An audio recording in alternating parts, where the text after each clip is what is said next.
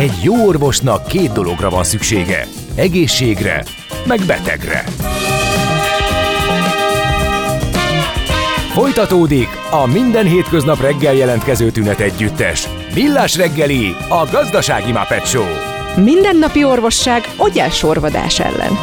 Kérdezze meg orvosát, gyógyszerészét. A Millás reggeli főtámogatója a Schiller Flotta Kft. Schiller Flotta is rendtakár. A mobilitási megoldások szakértője a Schiller Autó tagja. Autók szeretettel. Jó reggelt kívánunk mindenkinek, 8 óra 6 perc van, 9, uh, szeptember 21-e. Csütörtök ez a Millás reggel itt a Rádió Café 98.0-án, a stúdióban Várkonyi Gábor. És Kántor Endre 0630 6 980 980 SMS, WhatsApp és Viber számunk ahova gondolom érkeznek különböző hozzászólások, meg mm, ígérjük, hogy a következő El blokkokban pillanat, összeszedjük igen. őket, és megpróbálunk válaszolni mindezekre. Most azonban más témánk van, mert ahogy beharangoztuk, itt van velünk a stúdióban az Auto Wallis NRT vezérigazgatója Ormosi Gábor. Jó reggelt kívánunk, szervusz! Jó reggelt kívánok a hallgatóknak is. És már tegnap bejelentettük, amikor kijött a hír 9 óra után nem sokkal, hogy a tervezetnél is gyorsabban növekedhet az autóvaliz csoport. Ugye arról beszélgettünk korábban, hogy az elmúlt négy évben rekord év volt pénzügyi teljesítmény szempontjából, és úgy tűnik, hogy 2024-ben pedig tovább felfelé módosíthatja az értékesítési és gazdálkodási tervszámait az autóvaliz csoport ez volt ugye a, a mm, befektetői napon a bejelentés.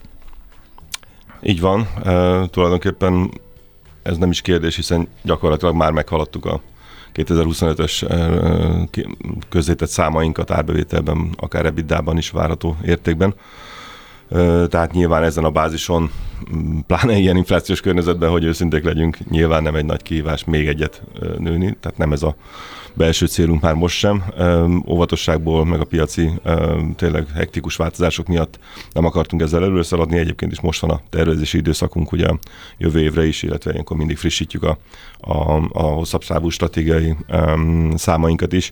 Ebből jövő tavaszra mindenképpen összeáll egy újabb növekedési pálya ugye már csak azért is, hiszen közben azért továbbra is akviráltunk és akvirálunk is még, akár az ez évben is lesznek híreink, úgyhogy ez mindenképpen befolyásolja azt, hogy mekkorát tudunk növekedni. Tehát valójában nem is az a kérdés, hogy felül vagy feljebb húzzuk el a, a terveinket, amiket eddig ugye rendszeresen meghaladtunk, hanem hogy hova, mennyire tegyük feljebb. Va, bocs Gábor, egy picit az évszámok kapcsán, lehet, hogy ez nem teljesen egyértelmű mindenki. 2023 van, Igen. 2024-ről beszéltünk, mint, mint ugye, ugye, hogy akkor módosíthatjátok majd a 2025-ös tervszámokat. Hogy lehet ilyen előre tervezni? Hát olyannyira, hogy azt amikor közzétettük, akkor az az öt éves tervünknek volt az utolsó éve, és azóta nem tettünk frissebbet közzé, pont ezért, amit az előbb elmondtam, de most is egy öt éves előrejelzést fogunk a számainkra mondani. Azt gondolom, hogy az az az időtáv, ami érdekli a, a befektetőket, amiben már ugye a, a, az addig kialakított portfólió és annak a, a trendjeinek a hatásait fogjuk tudni bemutatni. Rövid távon nyilván az előzményekből, illetve a piaci trendekből lehet számolni a befektetőknek. Viharos időszakot él meg az autóipar. Igen. De az lényeges, hogy ti nem autógyártóként funkcionáltok, tehát a ti csatornáitok, a ti mozgásteretek az sokkal szélesebb annál, mint amit mondjuk egy autóipari szereplőnek gyártóként Igen. be kell járni a mostani időszakban. Hogyan tudjátok kimozogni azokat a hatásokat, amik most kihívásként jelentkeznek az autóiparban, kereskedelemben, mobilitási szolgáltatásokban, stb. Így van, így van. Ugye az autógyártók valóban egy teljesen más kaszt ebben a rendszerben, nyilván az ő mozgáség egyébként mindenkit csapkodnak, vagy mindenkire kihatnak, de hát ők egy jóval nagyobb tőke lekötöttség mellett kell hosszú távú döntéseket hozzanak egy ilyen változó környezetben, akár technológiát, akár piaci trendeket, akár értékesítési csatornákat nézünk. Nekünk, akik ugye a, a, az, magában az értékesítési csatornában dolgozunk, kiegészítve azt a szolgáltatások egyébként szintén ugye az internet adta lehetőségek okán egyre szélesedő tárházával.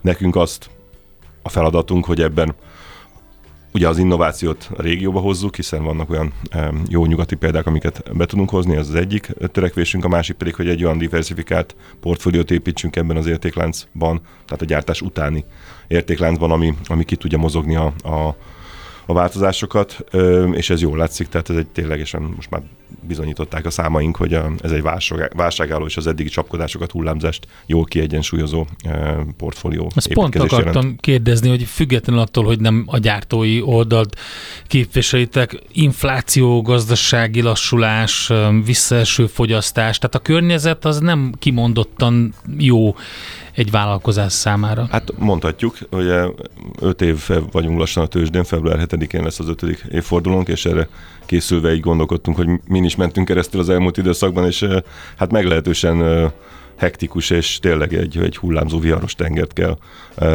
vagy ezzel lehet csak jellemezni az, a, a, az időszakot, ugye 2020-ban rögtön egy Covid-ba belecsapódni, annak ugye a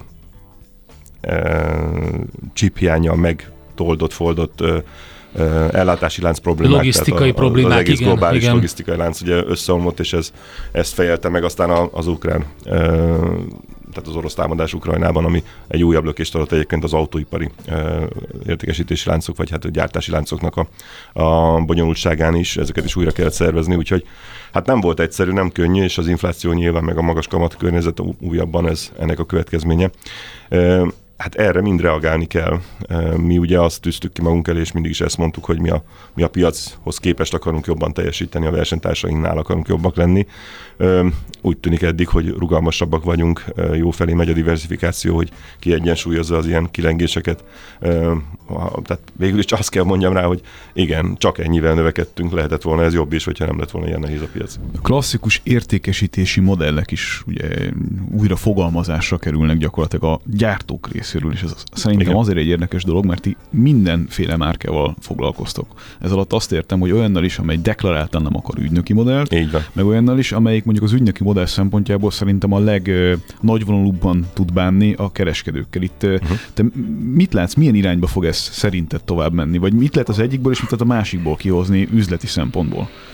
Hát ez a nagy kérdés valóban, mert e, ugye ezek egymás mellett fognak élni nekem ez a várakozásom, hogy nem lesz egy nagy megoldás, hogy öt év múlva mindenki akkor vagy ügynöki modell, vagy nem ügynöki modellben dolgozik, hanem egyrészt maguk a piaci változások is, tehát az, hogy a kereslet kínálat éppen milyen egyensúlyban, ez is befolyásolja, hogy kinek éri meg, kinek nem éri meg egy ilyen rendszerre való átállás, másrészt pedig ö, nekünk arra kell felkészülni, hogy ezek változni fognak időben is, meg a gyártók stratégiájában is, hiszen láttuk eddig is, hogy bejelentések időpontokról azért csúsztak egy-két évet már eddig is. A előnye nyilván a mi felállásunknak az pont az, hogy mi mindegyikkel dolgozunk, mindegyiket megismerjük, mindegyikre fel vagyunk készülve, hogy felkészülünk, amennyire ugye előre lehet, illetve magában a működésben is tudjunk optimalizálni, tehát nálunk házon belül kialakul az a tudás, hogy mindegyikkel együtt tudunk működni, és abból a mi saját működésünket tudjuk optimalizálni. És ez nyilván a tárgyalásokon is felhasználjuk, tehát megpróbáljuk a bármelyik ilyen alap értékesítési modellből a legjobbat kitárgyalni, ami rendelkezésre áll. Hogyha a diversifikációt említetted, de hogy vannak-e olyan szegmensek, amik nem mentek úgy, mint a többi, és nyilván akkor voltak húzó ágazatok, amik viszont az eredménybe hozták ezeket a számokat. Nyilván igen, igen, lehetne jobb is egy ilyen környezetben, viszont ez a növekedés is azért elég impozáns. Így van, tehát én vicceltem, amikor csak szót mondtam a hát növekedésünkről. Jó, de azért ez igaz, tehát hogy tényleg... 50%-os növekedésekről beszélünk még mindig, és ez most már tartós az elmúlt négy év alapján, úgyhogy erre azért méltán lehetünk büszkék, és ez tényleg a piac átlag fölött, ugye messze átlag fölött teljesült. igen, vannak mindig akár régiókban is, tehát országokban is, amik alul teljesítenek, Ebben sajnos Magyarország ugye most nyilván részben a makrogazdasági körülmények miatt is valóban alul teljesít, de de vannak márkák is, amelyek éppen más dinamikában vannak, és ez mindig így volt, tehát ez egy ciklikus iparág egyébként, úgyhogy azt gondolom, hogy ez, ez önmagában senkit nem lep meg, hogy vannak jó évek, meg rossz évek egy adott gyárnál, vagy akár egy modell struktúrában való átalakulásban. Úgyhogy ez, ezt kell kezelni, ezt lehet kezelni, ezért a diversifikáció nálunk természetes stratégia tulajdonképpen. Nyilván ezen belül is próbálunk optimalizálni, tehát ami nem megy jól, azt kevésbé erőltetni, és ami jól megy, azt viszont kihasználni, amíg van, és felkészülni arra az időszakra, amikor ez ugye megfordul, mert általában azért ezek meg szoktak fordulni a időn. Egy csomó olyan piacra nyomultatok be, ahol a piac méretéből, vagy az ország méretéből adódóan gyakorlatilag az a trend, hogy a gyári importőrök megszűnnek, és, uh-huh. és valamilyen magánkereskedőház jellegű dolognak adják át az uh-huh. ilyen jellegű feladatokat, az, az adta magát, tehát hogy oda be tudtatok menni, és, és tudtatok piacot szerezni. Ez általánosan szerinted folytatódni fog? Tehát uh-huh. ebben a térségben az akkora méretű országok, mint mondjuk Szlovénia, vagy Magyarország, vagy Horvátország, uh-huh. ezek teljesen el fognak vágódni a gyári importőröktől, és olyan uh, helyzet lesz, hogy, hogy ti ezt ki tudjátok használni, vagy, vagy uh-huh. van ebben visszafordulás adott esetben? Bármikor elképzelhető visszafordulás, mert ugye nagy cégek, nagy stratégiái azok azért olyan tervezőasztalokon születnek, ahol ez a régió nem kap feltétlenül külön figyelmet. Most éppen ennek a alacsony figyelemnek a következménye az is, hogy nem akarnak vele foglalkozni, tehát feleslegesen fenntartani egyébként nyilván drága nemzeti értékesítési központokat.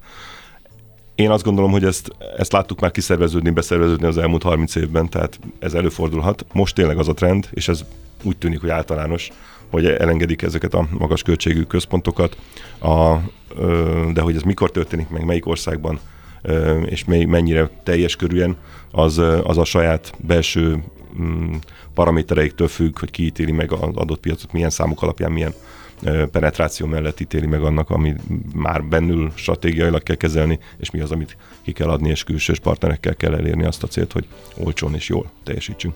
Trendekről, stratégiáról beszélünk majd még. Itt van velünk a stúdióban Ormosi Gábor, az Autóvalis NRT vezérigazgatója. Most egy kis zene következik, mégpedig a Vintage Trouble, akik itt voltak nyáron, az A38-on adtak egy fergeteges koncertet, érdemes őket követni, mert kirobbanó formában van a zenekar, új lemezt is bejelentettek, innen jön egy szám. Folytatjuk tehát beszélgetésünket Ormosi Gáborral, az Autóvali Szenyerté vezérigazgatójával. Ott tartottunk, hogy hogy átnéztük azt, hogy milyen háttér volt. Volt a befektetői napon egy komoly bejelentés a tervszámoknak az emeléséről, és egy most azt lenne jó megnézni, hogy volt egy prezentáció is, ami egyébként a Bét honlapjára felkerült, abban elég jól össze van rakva azt, hogy a, a 2023 első fél évében mi okozta a növekedést, erről beszéltünk itt a műsorban is, és magáról a, erről a diversifikációról, hogy hogy néz ki egy válságálló portfólió a, a csoportnál, ami egyébként 20, 22 márkát képvisel, ugye, ha jól emlékszem? Hát így van, már elértük azt, hogy 15 országban működünk, 22 márkát képviselünk összességében a, ezeken a piacokon ugye eltérő elterjedtséggel, tehát van még mihova fejlődni, mert nem mind a 22, mind a 15 országban, tehát ez magában egy fejlődés, de hát megyünk tovább országokkal is, és remélhetőleg márkákkal is. Ugye szintén talán kevéssé súlykolt eredményünk az, hogy az elmúlt három évben 50% alatt volt a magyarországi árbevétel, tehát ilyen szempontból is a kitettségünk az, az változott, és a környező országokban növekedtünk inkább. Hát nézzük meg akkor ezt a, ezt a, a trend, iparágat formáló trendeket. Az első talán is legfontosabb ez a hajtáslánc technológia. Pont reggel néztem az összesítést, a német sajtóban volt egy nagyon érdekes adat arról, hogy az elektromos autóknak a térnyerése Németországban valami brutális, tehát ilyen 100 50%-ot meghaladó növekedés volt. Szerintem Európában, Belgiumban még volt, nagyobb volt, ott 270% körülre emlékszem. Tehát ebből látszik, hogy, hogy ebben a technológiában, vagy e, ez a hm. trend, ez, ez nagyon fontos. Így van, és erről beszélhetnénk Várkony úrral ugye órákat, hogyha belemennénk, de hogy ezt ne tehessük meg, ezért gyorsan inkább a lényeget kiemelném a saját prezentációmból, ha már így előkerült.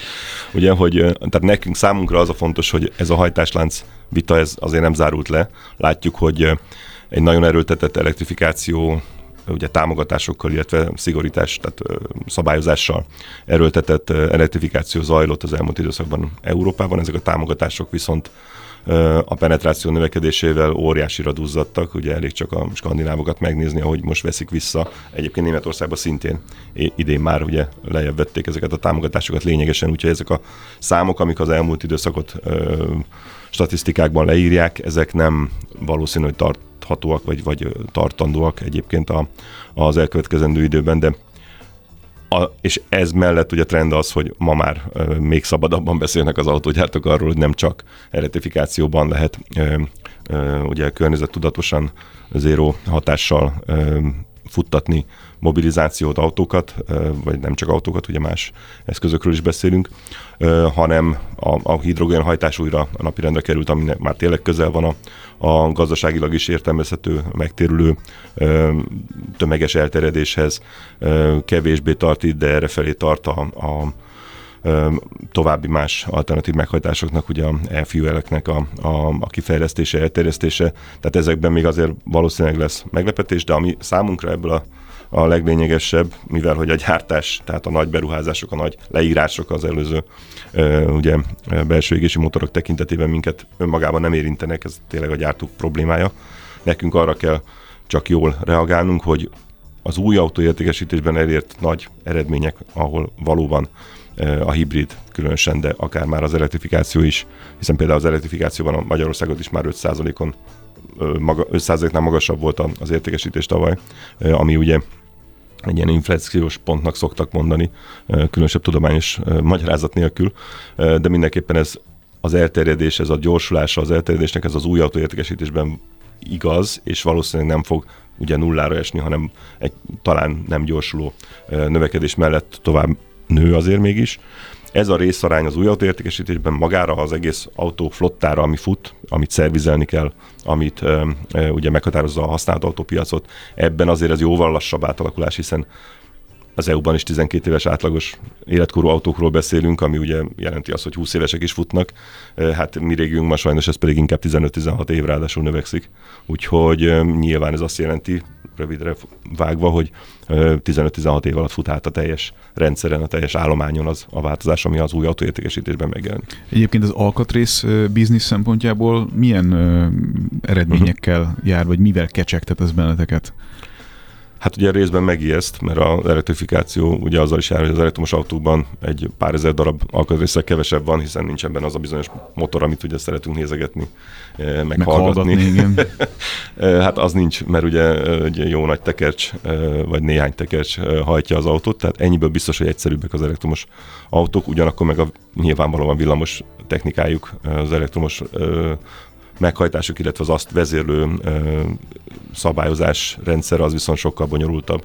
Egy kicsit más szakembereket igényel, egy kicsit más alkatrészeket, de ezek hát nem olcsóbbak, mint a, mint a öntvények a, a motornál. De hogyha az öregedő autóparkra gondolunk, uh-huh. akkor azok életben tartása kapcsán az alkatrész biznisznek ez az ága, az tud valami növekedési potenciált felmutatni adott esetben? Mert az, az világos, hogy a, hogy a villany kapcsán sok mindent át kell gondolnunk Igen. üzleti terv szempontjából. Egyébként, ha már itt tartunk, ezt is meg akartam tőled kérdezni, hogy itt beruházás szintjén mire kell gondolni? Tehát a mhm. javítás, uh-huh. az erre való felkészülés, egy akkumulátornak a, az esetleges kiszerelése egy autóból, ugye ez mind-mind-mind speciális alkatrészeket igényel. Pontosan, és speciális szerszámokat és speciális képzést is igényel, mert nem lehet sok ezer volthoz ugyanúgy hozzányúlni, mint egy 12 voltos meghajtás az egy dízelautóban. Tehát valóban új szakembereket, vagy hát a szakembereket újra kell képezni gyakorlatilag.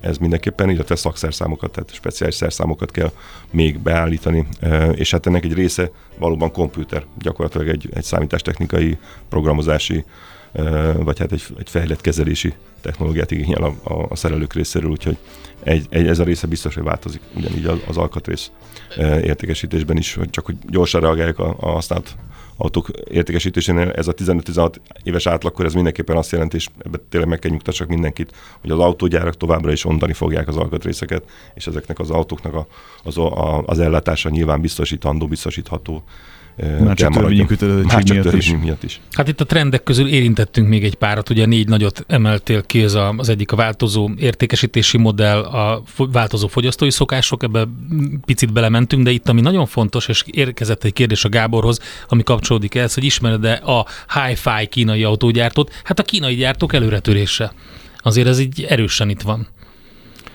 Ha, ha én Gáborhoz érkezett. Mind, ja, tényleg, mind a két Várkonyi Gáborhoz érkezik, de igen. gondolom akkor Orvosi Gábor is, is tud válaszolni. Uh, igen, én jártam a Sánkai motor són tavasszal, és ott megnéztük ezt a standot is, mert hát elképesztő felhozata van, ugye 150-nél több gyártó van Kínában, egy szóval össze lehet foglalni, hogy milyen élmény ez a Sánkai Autoszon? Leginkább a döbbenetes valószínűleg döbbenetes. A, a, mhm. a leírja, tehát hogy ott azért tényleg olyanokat láttunk, ami, amire nem voltunk felkészülve, mert nem ért még el, hiszen a, a kínai export tényleg csak most kezdődik.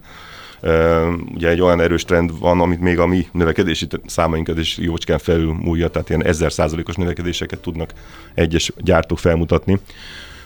Ugye ez azért van, mert a, ez a rengeteg gyártó eddig a hazai piacra dolgozott, nagyon erős növekedést volt a motorizációban Kínában, és ez felszívta a termelést. Ez a növekedése Kínában ugye lelassult, ott is a penetráció kezd egy adott szintet most már elérni, ami miatt ez a lassulás arra kényszeríti a gyártókat is, hogy exportra gondolkodjanak, és ők is megjelentek a globális piacon. Elsősorban az elmúlt években már egyébként jelentősen, de elsősorban inkább a dél-amerikai, ugye dél-kelet-ázsiai és az afrikai piacon, most arra viszont ugye hát egyrészt az orosz piacon, azt jól látjuk. Másrészt viszont, letarolták. Másrészt viszont Európában is ténylegesen aktívan megjelennek egyes márkák. Nyilván ez egy magasabb kvalifikációt igényel, tehát nem lehet ugyanazokkal a Euro 2-es 3-as motorokkal meg töréstesztekkel megjelenni az európai piacon, de, de ma már és ez volt a másik döbbenet ugye Kínában, hogy tényleg olyan autókat gyártanak, amik megfelelnek a minőségi elvárásoknak műszakilag is, dizájnban is, és hát árban is tovább is azt látjuk, hogy képesek Na és akkor egy, egy kicsi műhelytitkot, csak amennyire beszélhetsz róla. Mert ugye ott van kérdésként, hogy foglalkozzatok-e ilyesmivel, és hogyha igen, akkor hogyan választhatok ki, hogy kivel foglalkozzatok ebből a rengeteg gyártóból? Tehát nyilván megvan egy egészen pontosan végig gondolt stratégiátok, hogy, hogy hogyan kell ezt a kérdést kezelni, mint autóval is. Valóban egy kihívás, mert nehéz, ugye az elmondottak alapján nagyon nehéz tényleges tények alapján is, valós ismeretek alapján beszélni ezekről a, a változó, nagyon gyorsan változó gyártói trendekről, képességekről, de valóban van egy nagyon jól kidolgozott szelekciós szisztémánk, amivel ugye egyébként is foglal, eddig is foglalkoztunk, csak most ugye még ki kell egészíteni bizonyos szempontokkal a kínai gyártás tekintetében. Szerencsére nekünk van gyakorlatunk, hiszen az egyik legsikeresebb termékünk ugye a Sangyong, ami dél Koreából érkezik, tehát ezt a logisztikai láncot, ezt a gyártói távolságot, kulturális különbségeket azért mi megtanultuk kezelni, de hát minden gyártó másképp viselkedik, még Kínán belül is. Úgyhogy valóban ez egy kihívás, és nincs rá egyértelmű válasz, szerintem senkinek. Ráadásul ugye ezek tényleg ilyen most felhorkant stratégiák, amik majd meglátjuk, hogy meddig lesznek ilyen tűzben égő szeműek.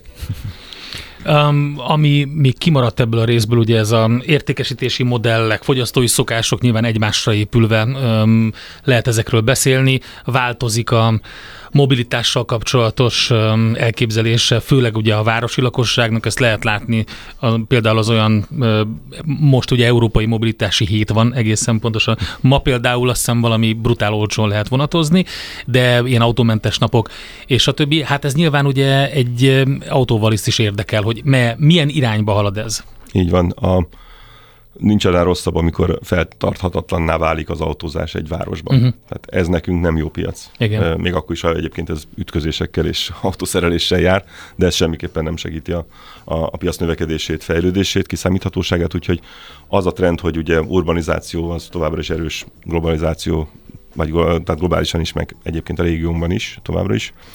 Ez a, a, a belvárosi, a, a nagyvárosi közlekedés átalakítását napi renden tartja, és ez szerintem nem fog változni, mert nem fog csökkenni ez az igény a jövőben. Nem csak az ESG elkötelezettség miatt mondom azt, hogy erre igenis válaszokat kell találni minden egyes városnak, akár különbözőt is, mert itt tényleg belejátszik a földrajzi adottságok egy adott városban, a kiépült infrastruktúra és annak a nyilván rövid meg hosszú távú fejleszthetősége. Ebben az autózás úgy vesz részt, azt gondolom, hogy ez, ez fontos, ugye, hogy a szolgáltatások, tehát a nem autó tulajdonlás alapú használat terjedése, amit valóban a mobil internet felgyorsított rettenetesen, és nagyon kényelmes és olcsóvá tett, ez terjed. Ebben mi is terjeszkedünk. Abszolút, igen, és beszéltünk is a múltkor róla, hogy annál nincs jobb, mint amikor az ember egy applikáció segítségével pontosan előre tudja azt, hogy milyen autót, hogy tud elindítani, mennyibe fog kerülni, tehát Azért van ennél a, a, jobb, a kényelem de az, elég jó.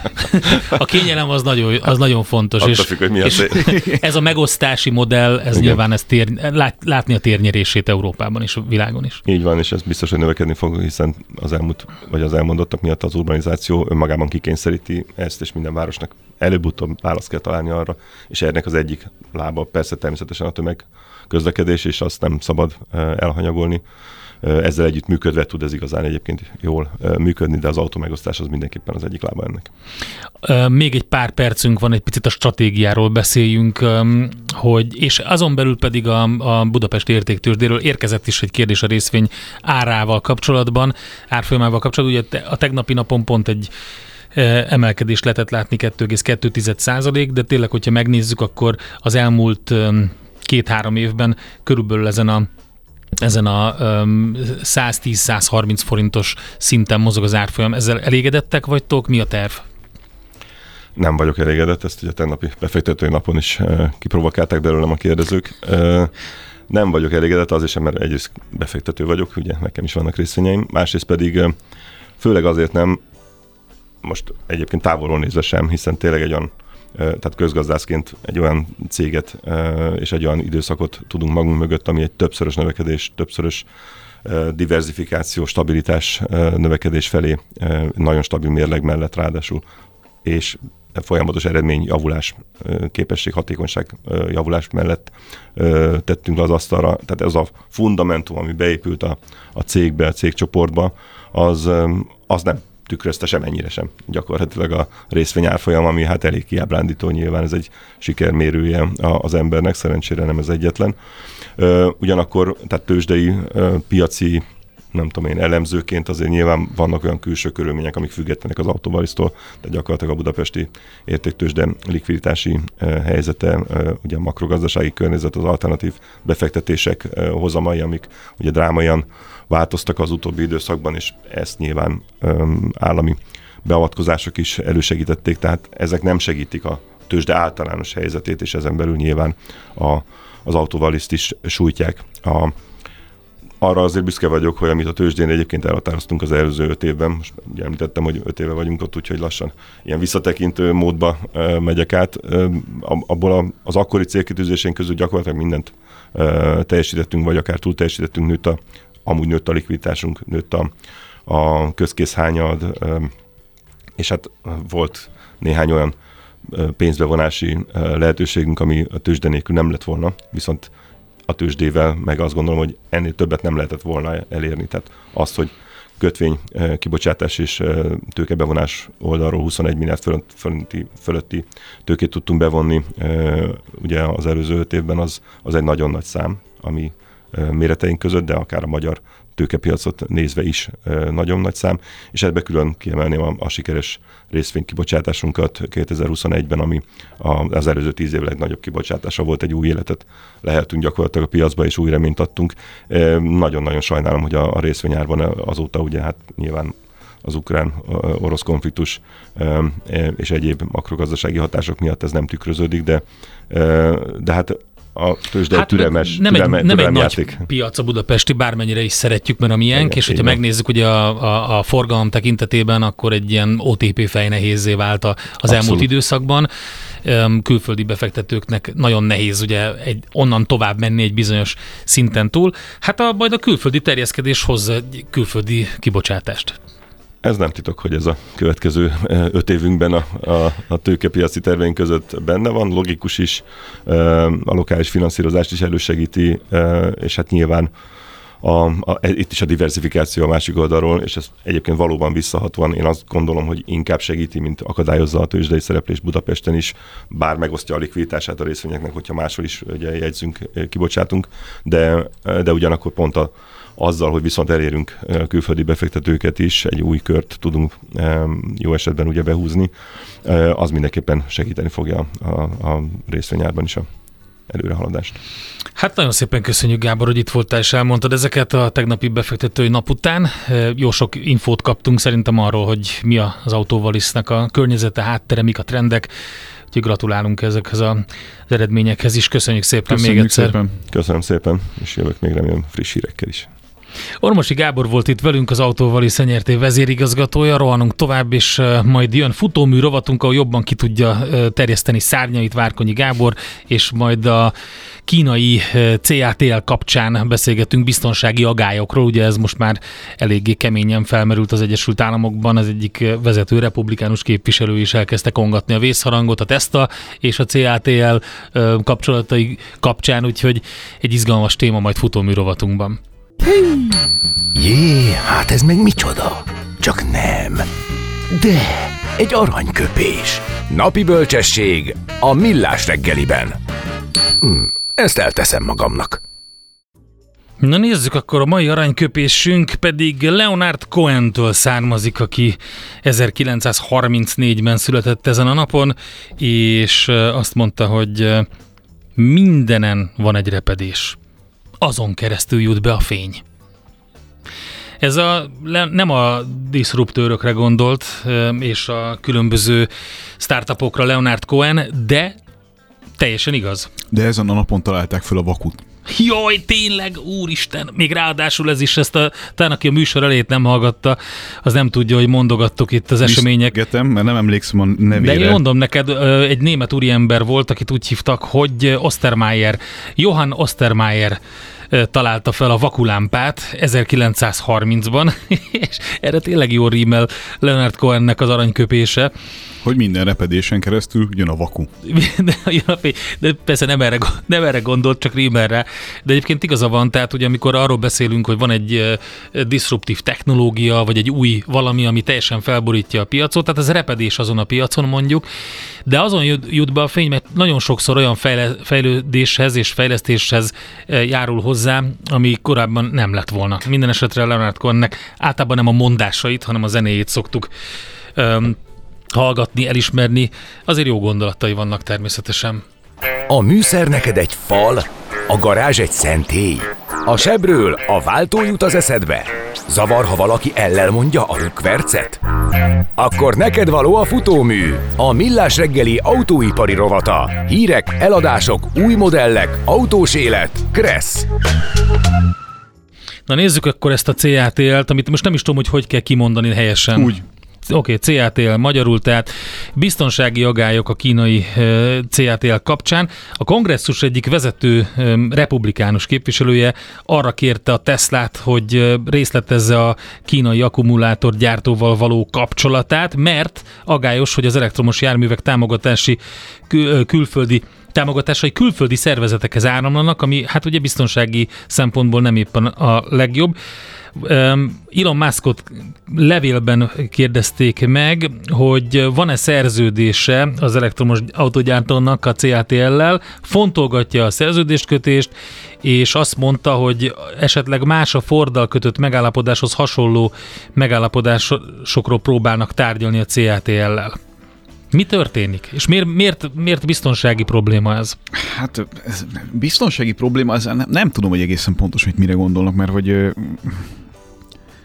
ha valami olyasmi sztorit akarnak ebből generálni, mint ami mondjuk a Huawei-jel történt, uh-huh. akkor, akkor azért úgy zárójelbe tehetjük ezt az egész nagy elektromos hódítást, amiről beszélünk, mert hogy még mindig a 70-80 százaléka a világ akkumulátorgyártásának az Kínához köthető, tehát anélkül nem, nem nagyon fog ez menni. Tudod, mit mondott? Foreign entity of concern, tehát, hogy egy ilyen ag- ag- aggályos külföldi entitás épít egy nagy üzemet, Igen. ahol ő behoz munkásokat, behoz technológiát, befolyásolja a gazdasági környezetet, és ki tudja még, hogy mit csinál. Itt ugye, ahogy elmondta Ormosi Gábor is, ennek a nagyon nagy része a szoftver és a programozás. Na most, amikor a kettő összejön, hogy Kína és szoftver és programozás, akkor azért, úgy, hogy is mondjam, nem vagyunk, nem érezzük magunkat teljesen biztonságban. Az biztos, de egy szoftver és programozás kérdés kapcsán gyakorlatilag bármi kiváltható. Tehát, hogy uh-huh. az, nem egy, az nem egy kritikus uh, ügy. A kritikus uh-huh. ügy az akkumulátor kapcsán az mégiscsak a nyersanyagellátás, meg az, hogy az azzal kapcsolatos technológiának a zöme, meg lényege, meg magja, az, az alapvetően a kínaiak kezében van. Azon belül is egyébként a CATL az azért érdekes, mert egy maga olyan szinten uralja a piacot, hogy gyakorlatilag az, amit a CATL csinál, az eldönti egyébként a piac többi szereplőjének is a mozgását. Tehát akkor ez már önmagában egy biztonsági kockázat gazdasági szempontból mindenképpen. Hát, hogyha egy cégnek ekkora túlsúlya van valamiben, akkor mondjuk a nyugati gazdasági berendezkedés kapcsán a, a kartel kérdésekről már biztosan elkezdenénk tárgyalni. Ugye ezt uh-huh. mostanában nem feltétlen tesszük meg mi sem különböző ágazatokban, ami szerintem probléma, de ez már megint egy ilyen messzire vezető beszélgetés lenne. Itt a, a, a az újdonság ebben az egészben az, hogy a, az amerikaiak ugye ezt a, ezt a blokkosodás kérdést, ezt annyira elkezdték ö, nyomni, hogy ilyen jellegű ügyekben is ér, ütközik egy, egy hivatalos stratégia, egy narratíva, egy, egy gazdasági realitással, és hogy ezt hogyan fogják föloldani, hát ez, igen. vagy és, melyik mit fog ütni. És ráadásul olyan, tehát um, belpiaci és külpiaci gazdasági érdekekkel is ütközik, mert itt ugye vannak adó kedvezmények. Most az adókedvezmény az konkrétan lefordítva azt jelenti, hogy az amerikai adófizetők, tehát az állampolgárok, akik a választópolgárok lefordítva, az ő pénzük konkrétan egy külföldi Megy gyártóhoz Kínába. folyik, ugye? A, e, és, e, és mondjuk nincs meg mondjuk annak az államnak, meg annak a szövetségi tartománynak mondjuk a bevétele, az a bevétel, ami egyébként lehetne ebből. Tehát várj, ezt, várj, ezt mondja, bontsuk ketté. Ne, ezt mondták, a, ugye a politikusoknak ez a problémája jelen pillanatban ezzel, a bel, belpiacon. Van a vásárlást konkrétan támogató lóvé. Igen. Itt most egyébként elsősorban erről van szó. Tehát arról... Nem a, arról, hogy, hogy a létesítendő üzemnek milyen adókedvezményeket adnak? Az, az kevésbé kérdés. Aha, Itt inkább az a kérdés, hogy az a tömérdek mennyiségű autó, amiben belerakunk valamilyen akkumulátort, ami végső soron, tehát az a pénz végső soron Kínában landol, azt adózá, adó dollárokkal uh-huh. miért támogatjuk meg, miközben az Inflation Reduction Act kapcsán ugye van egy egészen ja, konkrétan kimondott ö, ö, arány, ami arról szól, hogy akkor lehet valamit támogatni, ha az egy bizonyos ö, értékteremtési százalékot a körön belül tart. Magyarul uh-huh. amerikai érdekeket Persze, visz. de így viszont visszacsatornázódik a Kínába a CATL-hez. Így van, és azt nem értette senki, az elejétől fogva sem, hogy egy annyira átláthatatlanul működő cég, mint a Tesla, mert azért ebben megegyezhetünk szerintem mindenféle felhang nélkül, hogy azért, azért a transzparenciának nem a bajnokai, hogy finoman fogalmazzunk, az hogyan tudta megoldani azt, hogy kikerülje ezt a tételt egyébként az, az Inflation Reduction Act feltételei közül, mert hogy azért alapvetően az köztudott, hogy ők erősen ázsiai beszállítókra uh-huh. támaszkodnak, ahogy egyébként mindenki más is, tehát ebben mondjuk úgy nincsen nagyon nagy újdonság, és ezért lett itt ugye párhuzamba állítva ezzel az ügyel kapcsolatban az is, ami a Forddal történt, hogy ők is milliárdos tételekben fogadtak ugye elektromos autóra ázsiai alapú akkumulátorokkal, és ez az egész hogyan kvalifikálja magát e, mégis, mint termék uh-huh. egy állami hozzájáruláshoz. Egy állami hozzájárulásra. Miközben annak eléggé konkrétan körül van írva egyébként a feltételrendszere. Aha, értem. Ez Hú, benne a fura. Tehát, az hogy, érdekes azért, igen. Hogy nem, nem fog ez, az, tehát az egyik meg a másik egymással totálisan szemben áll. De egyik oldalon toljuk az elektromos autókat, és adunk hozzá adópénzt, és stb. A másik oldalon meg le akarjuk magunkat, ö, ö, hogy mondjam, ö, választani valamilyen formában Kínától. Nem fog menni. Vagy az egyik, vagy a másik. Vagy, vagy más határidőket kell szabni, vagy más feltételeket kell szabni. Vagy... Bár figyelj, azt azért pont beszélgettünk erről a napokban, hogy a nagy kínai gyártóknál ezek a hogy is mondjam, nemzetközi piaci védő intézkedések, ezek jobban átmennek. A kisgyártóknál nem mennek át jól, akik azt mondják, hogy hát nekik baromira nem jön jól. Az az akkumulátor útlevél, amiről Igen. ugye beszélsz, és ezt említettük múltkor, így van, de az meg az meg inkább környezetvédelmi standardokról szól. Hát arról Tehát is, ez... de hát hogy egy, egy, egy, hogyha CATL uralja a piacot, és egyébként is kikerülhetetlen, akkor lehet, hogy ő sokkal egyszerűbben belemegy olyan... Ez, ez tény, de ez egy kőkemény protekcionista kérdés, ez az uh-huh. Mhm. IRA ügy. Uh-huh. Tehát itt nem is, nincs is szó környezetvédelemről, vagy adatvédelemről, vagy bármi eset. Egész egyszerűen arról van szó, hogyha az amerikai adófizető pénzével zsonglőrködünk valamiben, akkor az ne egy másik ország gazdaságát erősítse. Ennyivel vannak Amerikában előrébb az EU-hoz képest, ahol ez egyébként még föl sem merült, mint probléma. Ó, és Magyarországon sem merült föl, mint Igen. probléma. Még Igen. Ez, akkor ezt vigyázó szemünket erre az egészre vessük, mert érdekes lesz a kimenetel. Most egyelőre úgy látom, hogy se a Tesla, se a Ford nem válaszolt még valamilyen ilyen um, egyszerű levelet küldtek, amiben azt mondták, hogy kivizsgálják, vagy valami, de nincs no, egyelőre válasz. Kíváncsi ezek, hogy ez politikai szempontból mennyire lesz fölhabosítva. Mert hogyha ez, ez ugye egy állandó ö, figyelem középpontjában tartott téma lesz, akkor, akkor nehéz ügy lesz ö, tovább vinni ezt a vonalat így, ahogy van. Ráadásul ugye ö, megkezdődött a sztrájk, amiről beszélgettünk néhány héttel ezelőtt, hogy mi fog akkor- akkor történni, hogyha a United Auto Workers neki megy a Big Free-nek, és hát ez megtörtént, méghozzá kiposztoltam tegnap egy egy tweetet, egy olyan gif Nincs olyan, egy mit? nincs, Ja, egy nincs már- X-et. Egy X-et, jó, bocsánat, én nem tudom követni ezt. Szóval, hogy a a United Auto Workers elnöke kirakott egy Samuel L. Jackson-ös hát káromkodásokkal teli Aha, kinek a pénztárcája? nem, Vagy az a- melyiket? a TikTok Tik- ö, ö, mother, Értem, értem, akármi, értem. arra vonatkozóan, hogy telik az idő, és hogyha az autógyártók nem adnak egy egyel gálánsabb, vagy inkább nyolccal gálánsabb ajánlatot ahhoz képest, mint amit adtak, akkor ugye egy ilyen teljes eszkalációba fog átváltani ez a sztrájk, mert hogy most azt kell érteni, hogy az, amit most csináltak sztrájk szempontjából, ez semmi. Tehát van három gyár, nem gyártó, hanem három darab gyár, amit a Big Free különböző ö, ö, érdekeltségeibe tartozva, ö, hát munkabeszüntetéssel illettek, hogy így mondjam. De ezek olyan gyárak, amelyek olyan autókat gyártanak, amelyekből egyébként is van legalább három hónapnyi stock, tehát három hónapnyi ö, Raktárkészlet. a- Észak-Amerikában. Tehát ha ezek most éppen nem fognak gyártani ideig, azt tökéletesen el fogja Az viselni mindegy. a teljes rendszer. Azért választották ezt a stratégiát, és ezt előre el is mondták, mert hogy így a, a, a fájdalmat azt tekerni fogják, mint a krokodil csipesszel, ahogy hallhattuk. Tehát ö, vallatni kényszerülnek a, a, az autógyártókat az, annak kapcsán, hogy akkor akarnak-e ö, több pénzt fizetni, és ez azért egy kicsit érdekes, mert, ö, mert ugye az a szöveg, hogy a jó időkben a rekordprofittal kecsegtető eredményeket nem osztották meg a munkásokkal, ami azért nem igaz, mert hogy eredmény alapon ilyen 10 ezer dollárokat pluszba kaptak a, a gyári melósok éves szinten, ami az nem kevés pénz. De azt máshol van kimutatva a könyvelésben, úgyhogy nem. Ettől még megkapták, érted?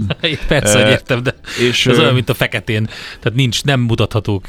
Jó, oké. De Rendben. értem, értem. Viszont most ott tartunk, hogy ők azt követelik, hogy 40% emelés azonnal, az autógyártók meg azt mondják, hogy 20% négy évre lebontva. Ó, Ezek messze van. viszonylag messze vannak Majd egymástól. közelítenek. És hát azért egy ilyen sztrájk az napi szinten több 10 millió dollár, ami az autógyártóknak azért egy fájó pont. Szóval itt valami, valami fundamentálisan más uh, hozzáállás kell majd ahhoz, hogy valami eredményre jussanak, és nagyon úgy tűnik, hogy ö, ez a United Auto Workers-es ö, figura azért egy kicsit így kihasználja a színpadot arra, hogy önmagát profilírozza ebben, és minél inkább keménykedjen. Meglátjuk. De izgalmas lesz. Most leparkolunk, de jövő héten megint indexelünk és kanyarodunk, előzünk és tolatunk a Millás reggeli autós rovatában. Futómű. Élet négy keréken. Tudod, mi az a koktél cseresznye? Hát azt, hogy hol szeret a cápa, akkor figyelj, mert játék következik. Minden nap egy négy darab belépőből álló jegycsomagot sorsolunk ki. Az ezen a héten a Bálna Budapest rendezvényközpontban zajló Budapest Contemporary Art kiállítás hétvégi napjaira a szervező ST International Kft. jó voltából. Mai kérdésünk, mit takar a Budapesti Fotómúzeum elnevezése a mai Manó? A. Mai Manó eredetileg Mai Emmanuel, császári és királyi udvari fényképészmester egykori műterme volt a jelenleg múzeumként működő épület. B. A nagyon apró nyílászárói miatt nevezik így az épületet. C. A legkisebb budapesti épület volt az átadása napján Budapesten. D. Aki ezt... A helyes megfejtéseket ma délután 4 óráig várjuk a játékukat rádiókafé98.hu e-mail címre. Kedvezzem ma neked a cseresznye! Nincsen D. Szóval, szóval D. Aki ezt el tudja mondani nyelvtörés nélkül, az nyer egy külön díjat. Egy fagyit. Jó, itt van már Czoller Andi. Szia, te el tudod mondani nyelvtörés nélkül? Bármit. Oké, okay. hát jó, jó, jó, jó, de te profi vagy. Oké, okay. akkor csak az amatőrök jelentkezhetnek erre a versenyre. Jövünk vissza a IT rovatunkkal, IT kalauzzal hamarosan a hírek után, Andi hírei után, és az autó téma folytatódik, sőt, mi több, nagyon érdekes, mert hogy autó és bicikli téma is van. Itt lesz velünk a stúdióban ugyanis Patai Szabolcs, a Comsignia egyik alapító tulajdonosa és ügyvezető igazgatója. Képzeld el a Gábor, hogy autót vezetsz, és jön keresztbe egy biciklis, de még semmit sem láttok egymásból, mert valamilyen tereptárt kitakarja a köztetek lévő teret, és hogyha mindkét fél betartja a kressz szabályokat, még akkor is potenciálisan veszélyes lehet ez a helyzet. De nagyon nagy segítség lenne, hogyha például meglátná az autó meg a bicikli ideje korán egymást, és szólna mindkét vezetőnek, hogy készüljön fel a találkozásra. Például. Úgyhogy egy ilyen cég történni. van, 2012-ben kicsiben indultak, de azóta alaposan megnőttek, nemzetközi ö, ö, váltak. A Comsignia olyan jármű kommunikációs megoldásokat fejleszt, amely a fentihez hasonló eseteket és még rengeteg mást is kezelni lehet, úgyhogy ez a témánk itt. Lehet, hogy még soha nem hallottál erről a cégről, de világpiacra törnek, úgyhogy ők lesznek itt a IT rovatunkban a következő blogban.